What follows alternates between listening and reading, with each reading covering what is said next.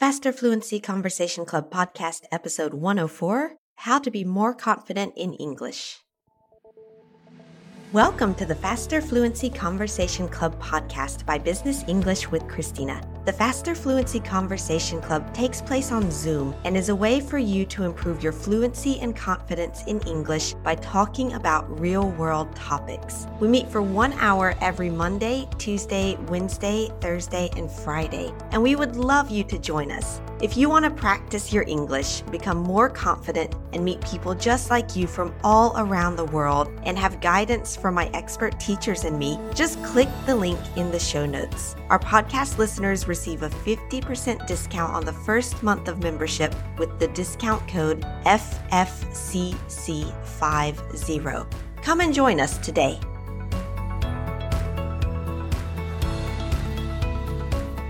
Everybody. This is Christina here with your Faster Fluency Conversation Club podcast. And today I am with Trisha for our first topic of for the month of November. Trisha, how are you doing today? I'm doing well. How are you doing? I'm doing well, doing well. Very excited about the new topic because I think it's going to be a, a, really interesting one for a lot of people. It's all about how to be more confident. I don't know about, you know, you and your experience with students, but I feel like confidence is one of the big challenges that they face like you know being feeling more confident when they're using english what do you mm-hmm. think i think so and i think that maybe eh, i don't know if you agree with this but mm-hmm. I, something that i think often is that people maybe make it harder for themselves by mm. trying to do the wrong thing thinking that it's like i think maybe almost going into perfectionism and that is the really a really good way not to be confident Right. Yeah. Um, you know, so thinking I will be confident when I right. never make a mistake. With, yeah. You know, or like I have a perfect I, accent or exactly. Yeah. Or if I I never ever, you know, or if I memorize all the phrasal verbs or right. I'm not saying don't learn those things, but just that it puts pressure. And yeah. even some yeah, I've seen people also thinking that they should speak really fast. Right. Which oh, I yeah. thought was very interesting too. Yeah. And it puts more pressure. Yeah, exactly. And like? I, I always tell people, I'm like, it's like think about what is it that makes it difficult to un- for you to understand native speakers. It's often that they speak fast. It's like, why do you want to speak in a way that makes it difficult for you to be understood by other people? And often, yeah, and often just remind people that fast speaking like yes native speakers do speak i'm going to you know quote unquote fast they speak at like a normal speed for a native speaker but that is often part of the problem in international communication is that they don't mm-hmm. slow down and articulate clearly and often students do speak you know maybe a bit more slowly and they might articulate more clearly and i think that is probably a good thing in in fact because it makes it easier to understand you and um, right um, yeah yeah i think that too sometimes you t- don't take into consideration that someone might have a hard time hearing and mm. then that mm. you know which is sometimes uh, i say this because i once had a boss that had a hard time hearing right yeah and i never knew until he said something about a coworker or you know somebody that was consulting with us and he said oh this i can't believe she's their receptionist she has a broken accent and i was super surprised because right. the person was from an english speaking country and then he said, ah, maybe it's just me. I have a hearing aid. Ah, you know, so yeah. so I think that if you take if you slow down, people can understand your accent. Some people right. really struggle and it just leaves more time too. Yeah.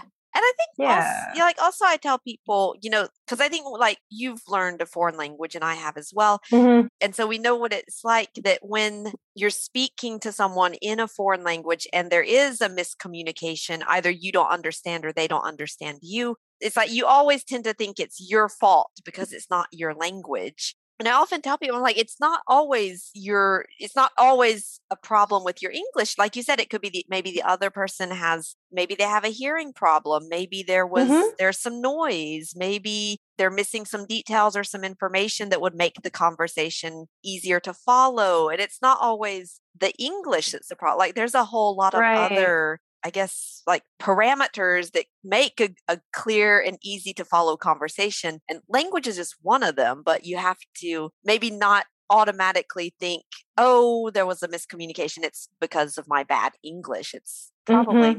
not the case, in fact. Right. And that I think too also goes back a little bit to the whole perfectionism. If you're yeah. thinking too much about, oh no, I made this mistake, or mm. like, you know, it's important too to also learn to not focus it, you right. know when you're actually in a conversation to not focus on all those things that you might have been working on in classes but yeah. also go into another mode where you just talk and focus maybe on the other person and then leaving pauses in the conversation by because you're going a little more slowly is maybe also a good thing because yeah. the other person might feel good being able to jump into the conversation right yeah. so yeah i think like because one of the things that we often hear from people that are in you know the other programs like speak business english confidently the you know the private lesson program often at the end when we say you know what's one of the biggest results that you got? and they say i realized that i don't have to speak perfect mm. English, or I don't, ha- like you said, I don't have to worry about those little tense mistakes or preposition mistakes or whatever. I can make mistakes, but I can still speak good English and I can still be very professional in English and it's okay. And it's like, like you said, it, it takes that pressure off of them. And so then they feel more relaxed when they're using English. And then they do tend to speak better English because they're not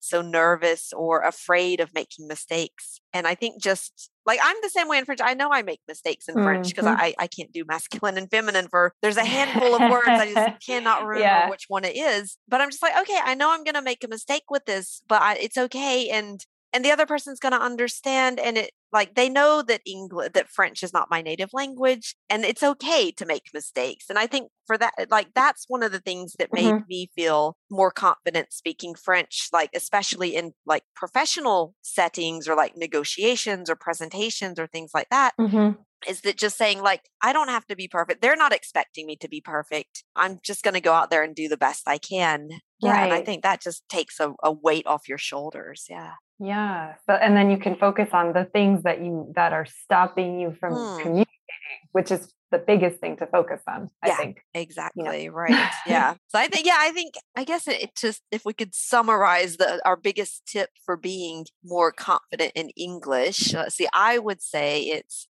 yeah, don't expect yourself to be perfect. Don't you know have mm-hmm. ambitious goals, but don't expect yourself don't put too much pressure on yourself to where it makes you more nervous i don't know if you would have one final tip for how to be more confident in english yeah i think maybe as you were saying let go of the perfectionism and then so that you can focus on the the thing that will help you communicate which could be different for each person but the, it allows you to focus on the right things and really mm-hmm. look at your situation and see what would help the most yeah. and do that and then right. you could improve you yeah. know and then you'll feel so much better because you're like, oh, no, I can have a conference call. Exactly. Um, yeah. Like I can do this. I, I know what to do. Yeah, exactly. Yeah. And yeah. Right. Okay. Awesome. Right. Mm-hmm. Well, thanks a lot, Trisha, for those uh, tips, and we'll uh, talk to you soon. Yeah. Thanks a lot. Have a good one.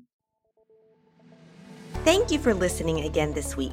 As a bonus for our listeners, we now offer the transcript of this episode for free so you can read after listening. Our goal is to help you improve all aspects of your English. And when you become a member of the Faster Fluency Conversation Club, each week you also get exercises on grammar, vocabulary, pronunciation, and more directly connected to the topic of the conversation each week. In addition to the daily speaking practice in the club, you'll also make friends around the world with professionals just like you, so you have fun learning and remember what you learned better. And because you listen to this podcast, you get a 50% discount on your first month of membership. Just use the code FFCC50. And if you'd like to join the club, the link for more details is in the show notes for this podcast. We hope to see you in the club.